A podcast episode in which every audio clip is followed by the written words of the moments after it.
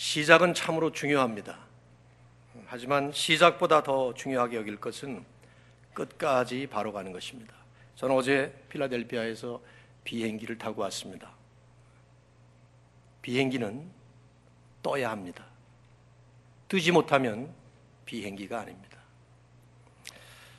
그러나 일단 뜬 비행기는 잘 날아서 도착지까지 아무 사고 없이 무사히 비행을 잘 해야 하고 그보다 더 중요한 것은 도착지에 가서 잘 착륙해야 합니다. 만일에 여러분이 타실 비행기가 뜨기는 잘 뜨는데 비행도 기가 막히게 잘 하는데 도착지에 가면 반드시 곤두박질해서 추락하고 만다 하면 그 비행기 안 탈 겁니다. 그런 비행기는 뜨지도 말아야 합니다. 오늘날 세상은 뜨는 것으로 된다고 생각합니다. 묘기 부리면 알면 된다고 생각해요. 개인의 인생도 그렇고 교회들도 그런 모습을 참 많이 보입니다. 하지만 우리는 끝까지 전체 과정을 잘 가서 마지막 주님 오시는 날까지 잘 날아서 잘 착륙해야 할 것입니다. 아마도 오늘 우리가 보게 될 이 짧은 본문은 아, 그런 종말론적 차원에서 우리에게 주신 말씀이라고 생각돼요. 오늘 본문에 보시면은 마태복음 25장 바로 앞에 나오는 24장은 주님께서 제자들이 종말의 징조를 물을 때에 그 징조에 대해서 설명을 하시고 나서 결론적으로 그러므로 깨어서 준비하라 말씀하면서 세 가지 비유를 말씀합니다. 열 처녀의 비유, 달란트의 비유, 양과 염소의 비유. 공통점은 마지막에 종말이 있다는 것입니다. 그것이 우주적 종말이든 개인적 종말이든. 그리고 그때가 되면 모두에게 평가가 내려진다는 것입니다.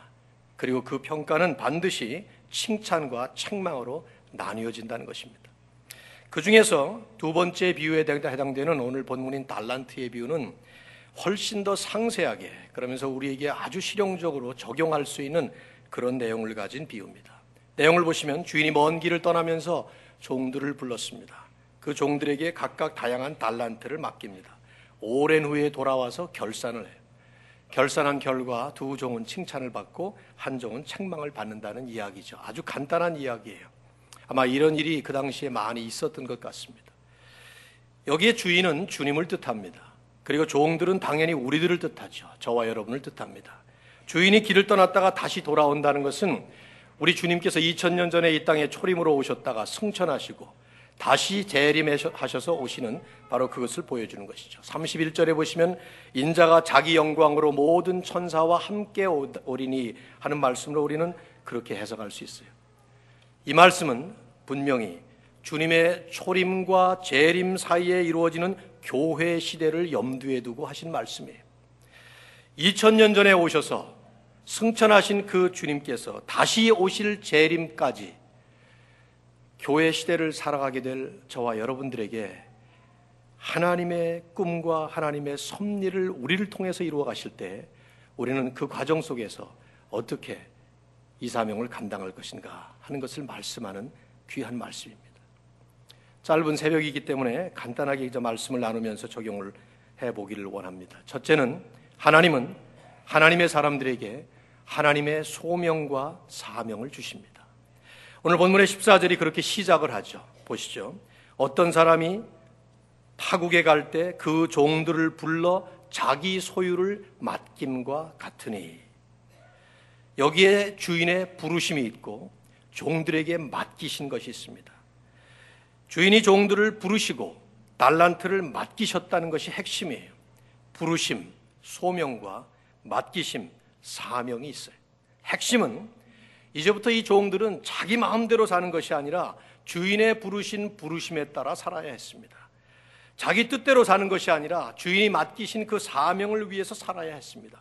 그래서 두 종은 그 소명과 사명에 따라서 잘 살았어요. 그러나 한 종은 자기 뜻대로 살았습니다. 그래서 두 종은 극찬을 받습니다. 그러나 한 종은 악평을 받습니다. 포인트는 이것입니다. 주인께서 종들에게 소명과 사명을 주셨던 것처럼 오늘도 저와 여러분에게 하나님은 하나님의 꿈과 섭리를 이루어가기에 필요한 부르심과 맡기신 사명을 주셨다는 것입니다. 구원받은 하나님의 사람들, 우리의 인생의 목표가 하나님의 부르심과 하나님이 맡기신 사명을 위해서 새롭게 살아야 되는 새로운 삶의 전기가 마련된 것이죠. 여러분, 인생은 누구나 할 것 없이 자기 선택으로 사는 것이 아니라 하나님의 부르심 따라 사는 것입니다. 얼른 생각하면 내가 선택해서 모든 걸 다 하는 것 같아요. 오늘 이 새벽에 이렇게 이른 아침부터 여기까지 나오신 거 여러분이 선택하셔서 오셨죠. 그렇죠? 저도 여기까지 온 거 제가 선택해서 왔습니다. 아, 도창수 목사님이 여기 와서 새벽에 설교를 해달라고 말씀을 하셔서 어, 제가 안 온다 그러면 안 오는 거죠. 뭐. 그렇잖아요? 제 마음이죠. 간단하잖아요. 뭐하러 이 새벽 꼭두각시에 여러분들 여기 이렇게 모이셔서 다들 앉으셨나 생각해 보면 여러분이 선택하신 거예요. 여러분이 선택하셔서 결혼하셨고, 여러분이 선택하셔서 이민 왔고, 여러분이 선택하셔서 유학을 왔고, 여러분이 선택해서 남가주 사랑의 교회를 선택했고, 다 여러분이 선택하신 거죠. 그렇게 생각하십니까? 아닙니다. 우리가 알지 못하는 보이지 않는 하나님의 손이 우리를 인도하시고 우리의 삶을 섭리하셔서 이 모든 것들을 이루어 가신 것입니다. 제가 간단하게 증명할 수 있어요. 한번 손 들어 보시죠. 여러분이 선택해서 여러분이 태어난 생년월일에 여러분이 태어난 장소에 태어나신 분 한번 손 들어 보세요. 한 분도 안 계시네요. 예. 저희 누님은 1944년도에 만주 할빈에서 태어났어요. 저는 1954년 1월 10일에 서울 해화동에 있는 이화여대 병원에서 태어났습니다. 하나밖에 없는 저희 누님과 저는 10년 차인데 10년 동안에 이 한 가정에 태어난 두 사람이 하나는 만주 흥룡강성에 조선족으로 태어났고 저는 전후 1세대로 한국에서 아, 최고급 시설을 가진 이화여대 병원에서 태어났어요. 우린 자라나면서 이 두 사람이 태어난 것 가지고 얘기 많이 했습니다. 서로 서로. 누님은 미국 사람하고 결혼해서 미로키 시골 골짜기 가서 살고 계시고 저는 미국의 수도라고 말할 수 있는 필라델피아 자부심을 가지고 거기서 지금 목회를 하고 있죠. 제 선택이 아니에요. 날 보고 선택하라면 1954년도에 태어나지 않습니다. 아마 2012년도에 LA 같은 데 태어날 것 같아요. LA 올 때마다 이 날씨도 좋고 얼마나 좋은지 몰라요. 하나님께서 하신 것입니다. 언제 끝날까요? 우리 인생이? 하나님이 끝을 맺으면 우리는 끝납니다. 내가 선택해서 자살하는 사람이야. 그렇겠죠. 그러나 이 새벽에 나오신 남가주 사랑의 교회 교우들 여러분들이 자살할 사람이 있을 것 같지는 않고 언제 갈지 몰라요. 하나님이 우리를 불러가시면 가는 것입니다. 하나님의 부르심으로 왔다가 하나님의 부르심으로 가는 인생이기 때문에 살아가는 모든 삶의 여정 하나하나마다 우리는 하나님의 부르심 따라 한 걸음 한 걸음 걸어가고 있는 것입니다. 왜 하나님께서 우리를 부르시는가? 하나님이 맡기시는 사명 때문에. 내 선택으로 내 마음대로 사는 것 같지만 우리는 하나님의 부르심으로 와서 하나님의 부르심 때문에 살다가 그 하나님의 부르심에 따라서 다시 가는 것입니다. 그 과정 속에 하나님은 이 하나님의 부르심을 받은 하나님의 사람들을 통해서 하나님의 꿈과 섭리를 그 시대마다 현장, 현장마다 이루시는 것입니다. 이걸 아는 사람이 있고 모르는 사람이 있어요. 이 부르심에 순종하는 사람이 있고 불순종하는 사람이 있는 차이일 뿐입니다. 하나님의 부르심과 하나님의 사명. 오늘 이 성경 말씀을 여러분이 사실은 자세히 묵상할 필요가 있어요. 새벽에 짧은 시간이지만 이 부르심의 정확한 특징이 몇 가지 나옵니다. 첫째는 이것은 내 것이 아니라 주인의 것입니다. 다시 한번 보세요. 주인이 누구 소유를 맡겼어요? 자기 소유를 맡김과 같으니. 인생의 모든 것이 내 것이 아니라 하나님의 것이. 내 자녀들이 내 것이 아니라 주님의 것입니다. 내 사업이 내 것이 아니에요. 내 돈, 내 재산, 내 재능 모두가 다 주님의 것이. 교회야말로 주님의 것입니다. 남가주 사랑의 교회도 주님의 것이. 노창수 목사님 교회가 아니고 이 교회를 창립한 오종현 목사님 교회도 아니고 장로님들의 교회도 아니고 여러분의 교회도 아닙니다. 하나님의 교회입니다. 우리는 소유권을 가진 것이 아니라 사용권을 받은 것입니다. 청지기로서. 교회의 주인이신 하나님, 교회의 머리 대신 예수님, 그 주님께서 우리를 부르셔서 여러분은 이 자리에 저는 필라델피아에 목사로, 장로로, 집사로, 권사로, 청년으로, 교사로 각각 부르심을 받은 다양한 삶의 현장에서 하나님의 사명을 청지기로서 감당하고 있는 줄로 믿습니다. 주님의 것이에요. 둘째로 이 사명은 값진 것입니다. 달란트라는 비유를 사용하고 있는데 이건 유대의 화폐 단위입니다. 유대에는 화폐 단위가 많아요. 데나, 데나리온, 드라크마, 렙돈 뭐 많은 단위들이 있는데 그 중에 가장 높은 highest value를 가진 화폐 단위가 달란트예요. 한 달란트는 6천 데나리온입니다. 한 데나리온이 노동자의 하루 품삯이 1년을 300일 노동일수로 잡으면 6천 데나리온은 300으로 나누면 20년 연봉에 해당되는 것이죠. 한 달란트가 20년 연봉이에요. 1년 연봉이 5만 불을 받는 사람이라면 한 달란트는 20년 연봉이니까 얼마입니까? 100만 불이에요. 10만 불 연봉을 받는 사람이면 한 달란트는 얼마예요? 200만 불에 해당된다 이 말이죠. 새벽이라 잘 계산이 안 되지만 제가 다 계산해 가지고 나왔으니까 그냥 따라오시면 돼요.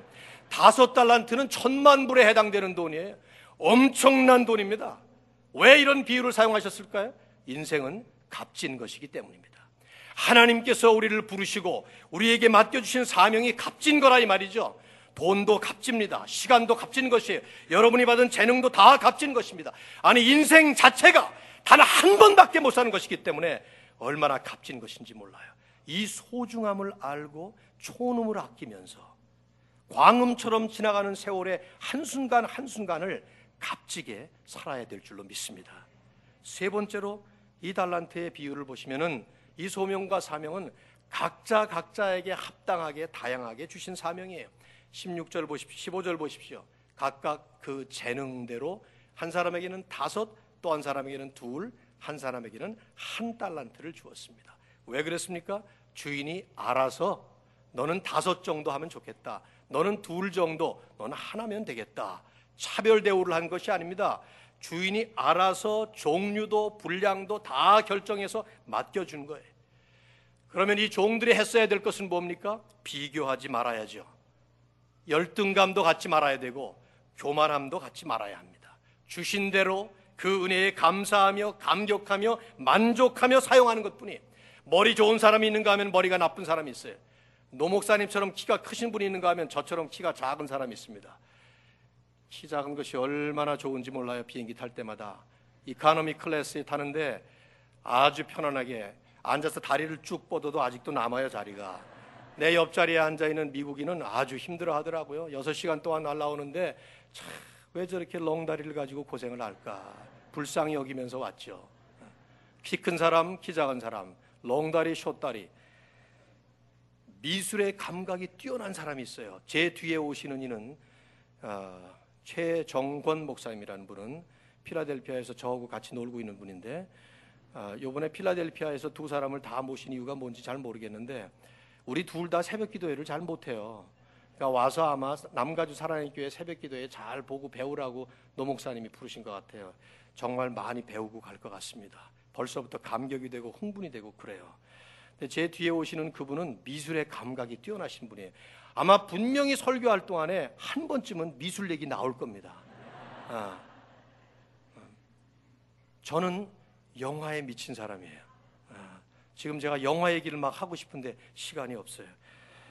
하나님께서 각각 다양하게 재능도 주시고 시간도 주시고 여건도 주시고 전부 다양하게 주신 은혜에 감사하고 주신 재능 감사하면서 감격하며 만족하며 충만하게 발휘하며 살아야 될 줄로 믿습니다. 그리고 네 번째로 이 달란트는 보관용이 아니라 생산용이었습니다. 다섯을 받은 사람은 다섯을 더 남기고 둘을 받은 사람은 둘을 더 남기고 그러면 하나를 받았던 사람들은 사람은 하나쯤은 더 남겼어야 되겠죠. 그렇죠? 대강 짐작이 가시죠. 왜 책망 책망을 받고 왜 칭찬을 받았는지. 우리가 받은 사명은 가진 것을 받아서 축적하거나 보관하는 것이 아니라 그것을 활용해서 더 많은 열매를 재생산하는 목적을 가진 것입니다. 포인트는 이겁니다. 우리는 어떤 사명을 받았는가? 남가주 사랑의 교회는 어떤 사명을 가진 교회인가? 이 질문을 끊임없이 해야 할 것입니다. 지금까지 여러분이 오시는 동안에 어떤 사명을 위해서 왔고, 어떤 사명을 위해서 지금 여기 서 있으며, 노창수 목사님과 함께 삼기 사역을 멋지게 시작하시면서 어떤 사명을 정리하면서 시작하는 것인가? 이 질문에 대한 답을 하셔야 합니다. 교우들 각자도 마찬가지예요. 각자의 사명은 무엇인가 생각해 보셔야 합니다. 저희는 흑인 교 흑인 지역에 있습니다. 어, 필라델피아에 오시면 한번 뭐 놀러 오십시오. 아. 흑인 지역에 있어요. 아, 흑인 지역과 유펜이라고 하는 좋은 대학 사이 가운데 끼어 있습니다. 거기서 30년 동안 있으면서 학원 선교의 사명을 가진 이민자들이 모여서 거기서 열심히 30년 동안 학생들을 받아서 보내고 받아서 보내고 한국의 브레인들이라는 브레인들이 다 모여서 와서 공부하는 곳이기 때문에 아마 임마누엘 교회 출신들이 대한민국 곳곳에 많이 지금 사용되고 있는 줄로 믿어요. 그 사명 저도 다시 받아서 또 몇 년 전에 부임을 해서 왔죠. 아쉬운 것은 너무 많은 사람들이 너무 많은 인생이 자신에게 주신 소명과 사명이 무엇인지를 모르고 그냥 산다는 거예요. 이민자로 미국에 이민을 왔다고 하지만 저는 80년에 이민 왔다가 92년에 다시 한국으로 갔다가 2005년에 다시 돌아와서 세 번을 이민을 했는데 이 세 번의 이민이 전부 다 첫 번째 아버지 따라서 왔지만 그 다음 두 번은 하나님께서 주신 사명 때문에 대한민국도 통일될 것 같아서 북한이 제 고향이라 북한에 가서 교회를 세우고 싶어서 갔다가 다시 또 돌아가게 되는데 아무튼 이민자로 우리가 여기 와서 산다고 하지만 우리는 이름을 좀 바꿀 필요가 있어요. 이시성을 가진 민자가 아니라 사명자로 바꿔야 합니다. 사시성을 가진 명자로 바꿔야 돼요. 명자. 명자가 아마 이동원 목사님 사모님의 성함인 것 같은데 아, 우리 교회 이민자 집사님이 한분 있어요. 아, 근데 그분도 제가 이름을 바꿨어요. 이명자라고 바꿨어요. 사명자로 바뀌었습니다. 여러분 전부가 다 사명자인 줄로 믿습니까? 이민자로 왔지만 사명자로 바뀌어진 아니 내가 이민 올 때는 몰랐는데 하나님께서 하나님의 부르심 따라 디아스포라 코리안으로 전 세계로 흩으시면서 100년 전만 해도 상상도 할 수 없는 엄청난 일을 대한민국 이 조그만 한반도 땅에 하나님이 역사를 일으키셔서 이제는 전 세계 LA 지역에 남가주 사랑의 교회라고 하는 이 지역에 있는 많은 사람들이 참 고생이 많을 것 같아요. 1년에 한 번씩 이렇게 새벽에 어, 시끄럽게 그냥 찬양하고 온통 그 길거리 막히고 이게 왜 이 짓을 합니까? 어? 사명 때문에 하는 것입니다. 사명 때문에 왔고 사명 때문에 살고 사명 때문에 가고 있는 거예요. 이 교회가 그 사명 때문에 이 자리에 서 있다 이 말이죠. 이걸 알고 가는 사람이 있고 모르고 사는 사람이 있는 차이가 있을 뿐이에요. 하나님은 저와 여러분을 부르셔서 하나님의 멋진 사명, 하나님의 영광을 찬미하게 하려는 것이라. 에베소 1장 6절에 나오는 그 말씀. 창세전에 우리를 예수 그리스도 안에서 예정하시고 선택하시고 우리에게 은혜를 주시고 아들 삼으시고 그랬던 모든 것들은 1장 6절에 보면 이는 너희로 하여금 하나님의 은혜의 영광을 찬송하게 하려는 것이라. 믿습니까? 하나님의 은혜로운 영광을 찬송하도록 우리를 부르셨어요. 바울은 그것을 자신의 삶의 목표로 삼아서 표대를 향하여 그리스도 예수 안에서 하나님이 위에서 부르신 부름의 상을 위하여 I press on 달려가노라. 하나님이 부르신 부르심을 향해서 뒤도 돌아보지 아니하고 오직 앞에 있는 그 한 가지를 잡으려고 달려갔던 그 바울의 고백. 저와 여러분의 고백이 되어야 될 줄로 믿습니다. 어떻게 해야 이 사명을 감당하는 우리의 삶이 될까요? 오늘 이 본문은 아주 간단하게 말씀하고 있습니다. 하나님의 사람들은 이 소명과 사명을 착하고 충성되게 감당해야 합니다. 본문의 내용을 보시면은 주인은 두 종을 칭찬하고 한 종을 책망했어요. 왜 이런 평가를 내렸는가? 우선 간단히 외형적으로 보면 다섯 달란트 받았던 종은 다섯을 더 남기고 두 달란트 받았던 종도 둘을 더 남겼는데 한 달란트 받은 종은 하나를 그냥 가지고 있다 돌려주었어요. 사실 두, 나머지 두 명에 비해 볼 때 하나쯤은 더 남겼어야 되는데 그렇지 못했기 때문에 아마 책망을 받고 또 칭찬을 받았다고 생각이 돼요. 그렇지만 여러분 이 본문을 자세하게 심층 분석을 해보시면 이들에 대한 이런 평가는 이런 외형적 수치에 있지 않았습니다. 주인은 아주 명백하게 대조적인 표현으로 이 사람들에게 말씀을 하고 있어요. 칭찬은 21절과 23절에 아주 똑같은 말씀으로 하죠. 뭐라고 말합니까? 착하고 충성된 종아. 21절도 그렇고 23절도 그렇고 똑같아요. 착하고 충성된 종아. 그러나 26절에 보면 악한 어, 한 종에게는 악하고 게으른 종아. 그렇게 말씀을 합니다. 주인의 부르신 소명과 맡기신 사명에 비추어 볼 때 두 사람의 종은 그 삶의 전체 과정에서 보인 그 삶의 질과 삶의 자세가 착하고 충성된 삶이었어요. 이걸 다른 말로 다시 한번 번역을 한다면 충성스러웠기 때문에 착했다 이 말이에요. good이라는 표현. 잘했다 이 말이죠. A 플러스를 줬다 이 말이에요. 근데 왜 그가 outstanding한 이런 A 플러스를 받았는가? 그건 충성스러웠기 때문이다. faithful, 성실했기 때문이라 하는 말씀이에요. 반면에 한 달란트를 받았던 종은 게을렀기 때문에 lazy, 불성실했기 때문에 충성스럽지 못했기 때문에 그는 결국 악한 종이라는 악평을 받는 것이죠. 결국 하나님의 사람들에게 하나님이 원하시는 것은 맡겨진 사명에 최선을 다해서 충성스럽게 성실하게 그래서 잘했다 착한 종아 이런 칭찬을 받을 수 있도록 우리를 부르신 것입니다. 착하고 충성된 종 이것이 저와 여러분의 하나님이 주신 부르심이며 하나님이 주신 삶의 사명이에요. 착하고 충성된다는 것은 세상이 말하는 1등 하라는 메시지와는 전혀 다른 것입니다. 여기 그런 비교가 없죠. 다섯 달란트 받았던 종과 두 달란트 받았던 종이 서로 비교하지 않습니다. 주인도 이들을 비교하지 않아요.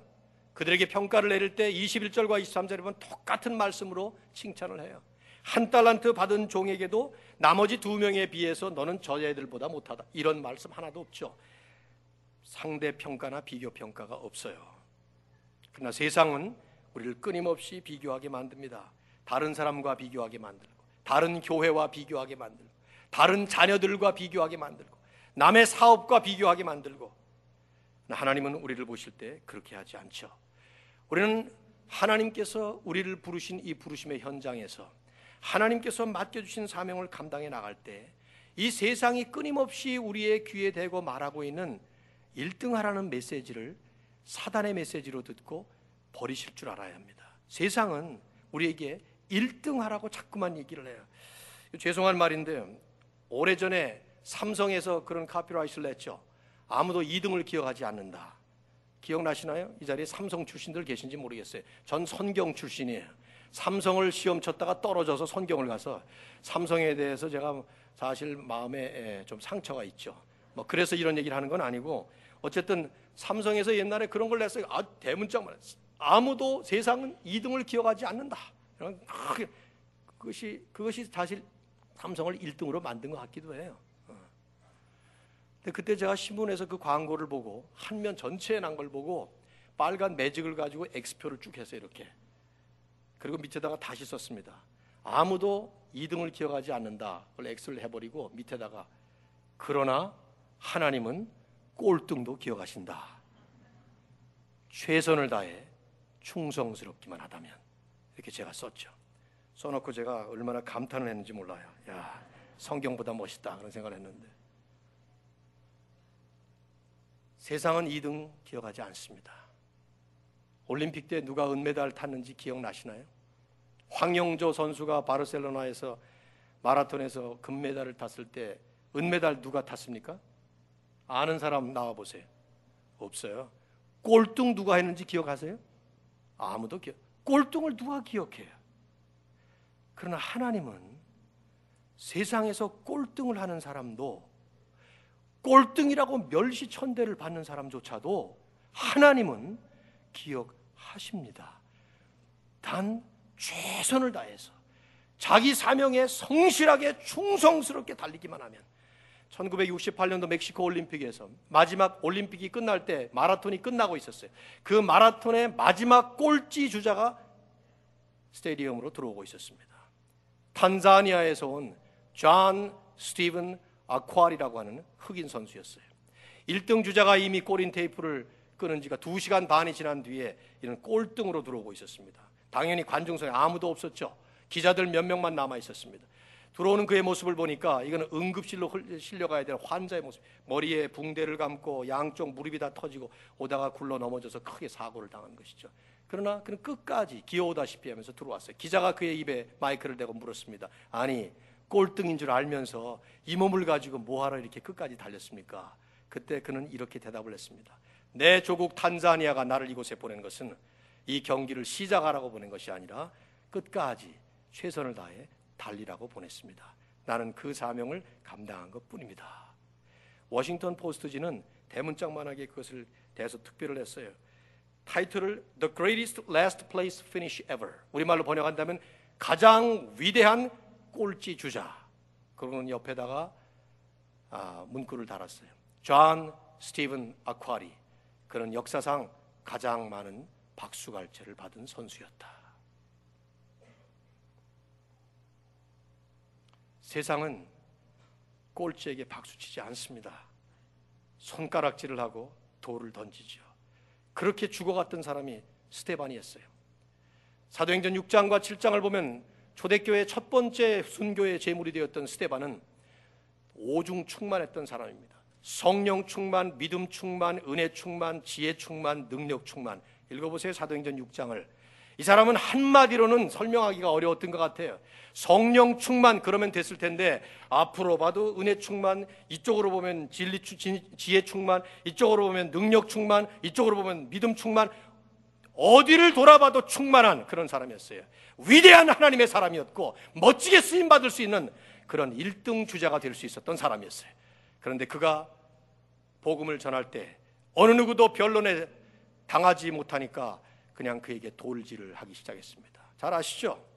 돌매질에 맞아서 죽어간 그 순간 그때 그가 하늘을 보니까 하늘문이 활짝 열리고 그 열린 하늘 속에 우리 주님께서 하나님 보좌 우편에 서 계셨습니다. 여러분 성경을 보면 주님은 언제나 하나님 보좌 우편에 앉아 계시니라 하고 나옵니다. 그런데 딱 한 번 성경에 바로 그 자리에 사도행전 7장에만 스테반이 죽는 그 현장에 주님은 하나님 보좌 우편에 서 계셨습니다. 왜 서셨을까? 질문해 보세요. 대답하기 어렵지 않습니다. 내가 주님이라도 그렇게 했을 겁니다. 왜? 지금 첫 번째 교회 역사의 문을 활짝 여는 첫 번째 교회 역사의 순교의 제물로 바쳐지는 스테반이 지금 천국으로 입성하는 순간이에요. 마치 황선홍이가 2002년도 월드컵 때 골을 머리에 붕대를 감고 헤딩을 하면서 상대방의 골문을 향해서 달려갈 때 여러분 어떻게 응원하셨어요? 전 자리에서 벌떡 일어났어요. 앉아서 볼 수가 없더라고요. 아마 주님은 그 심정이었지 않았을까 생각이 돼요. 스테반을 맞으면서 박수를 치시고 맞아주시고 잘했다. 착하고 충성된 종아. 내가 적은 일에 충성했지만 내가 많은 것을 맡기리니 내 주인의 즐거움에 참여할지어다. 세상은 그를 향해서 돌을 던지고 교인들도 아마 그를 향해서 저 바보 같은 놈 잘난 척하다가 이렇게 죽고 교회까지 분산시키고 교회까지 해산시키고 아마 그랬을지 몰라요. 그러나 우리 주님은 잘했다. 착하고 충성된 종아. 세상의 꼴찌를 향해서 천국의 상급을 마련하시고 준비하시는 바로 그 순간이었던 것입니다. 착하고 충성된 종으로 산다는 것은 내게 맡겨진 그 사명이 세상적인 눈으로 볼 때는 화려하게 보이지 않지만 내가 살아가고 있는 삶의 모든 걸음걸이가 이 세상에서는 인정을 받지 못한다 하더라도 유일한 청중이신 하나님 오스키네스가 소명이라는 책에서 얘기했던 Audience of One 오직 한 분의 청중이신 그분을 바라보면서 사람의 눈이 아니라 세상의 칭찬이 아니라 하나님을 바라보면서 가는 그 유일한 청중이신 하나님을 바라보면서 작은 일이지만 그 작은 일에 최선을 다하면서 나아갈 때 하나님은 잘했다 칭찬을 하시는 줄로 믿습니다. 이런 이 귀한 새벽 부흥회 같은 것을 하면 저는 오늘 여러분에게 처음 와봤지만은 아, 설교를 하고 있는 저 같은 사람은 마이크 앞에 서서 지금 큰 소리를 치면서 말씀을 전하고 있지만 이 집회 하나를 하기 위해서 보이지 않는 수많은 작은 손길들이 얼마나 많이 지금 애를 쓰고 있겠습니까? 아까 목사님 광고하신 데이 새벽부터 나오셔서 저렇게 멋진 성가를 하시는 어, 교구원들이신가요? 또 주차하시는 분들, 찬양팀들, 또 뭐 음식 만드시는 뭐, 뭐 제가 상상할 수 없는 많은 보이지 않는 손길들이 얼마나 많이 수고를 해서 이런 귀한 집회에 하나님의 은혜를 내리게 하시겠냐 이 말이죠. 이것이 착하고 충성된 종들이 하는 일이에요. 조명바를 받고 스포트라이트를 받으면서 이 화려한 조명에 끌려다니는 오늘 이 시대에 내 얼굴이 드러나지 않아도 이런 영상의 얼굴이 떠오르지 않아도 보이지 않는 가운데서 은밀한 가운데서 갚으시는 그 하나님을 바라보면서 소리 없이 빛도 없이 최선을 다할 때 하나님은 잘했다 착하고 충성된 종아 이 칭찬을 주시는 줄로 믿습니다. 1947년도 위스콘신주의 천체 연구소의 천체 물리학자로 어, 이름을 떨쳤던 챈드리스 카 박사님이라는 분이 계셨어요. 저는 처음에 80년도에 미국에 이민 왔을 때 제가 미로키에 이민을 갔고 위스콘신주에 갔는데요. 거긴 11월에 눈이 와서 어, 4월까지 눈이 녹질 않아요. 한 5개월 동안 눈이 쌓여 있는 그런 곳입니다. 근데 시카고 대학에서 겨울에 전화가 왔어요. 박사님, 겨울 방학 동안에 학교에 오셔서 고급 물리학을 좀 강의해 주시죠. 그렇게 하죠. 허락을 했습니다. 그분이 계신 곳에서 시카고 대학까지는 한 번에 운전하면 3시간 가는 것이었어요. 더구나 겨울에 그 빙판길을 다니면서 그것을 왕복 6시간, 일주일에 두 번씩 다녀야 되는데 허락을 했어요. 난 3주 뒤에 다시 전화가 왔습니다. 박사님 그 강의를 취소해야 되겠습니다. 왜요? 수강 신청을 한 학생이 두 명밖에 되질 않습니다. 그 두 명을 위해서 연세 많으신 박사님께서 여기까지 일주일에 두 번씩 여섯 시간씩 왕복을 하면서 너무 무리입니다. 하지 맙시다. 그 취소합시다. 안 되죠. 나 믿고 신청한 두 학생 내가 어떻게 그럴 수 있습니까? 내가 가겠습니다.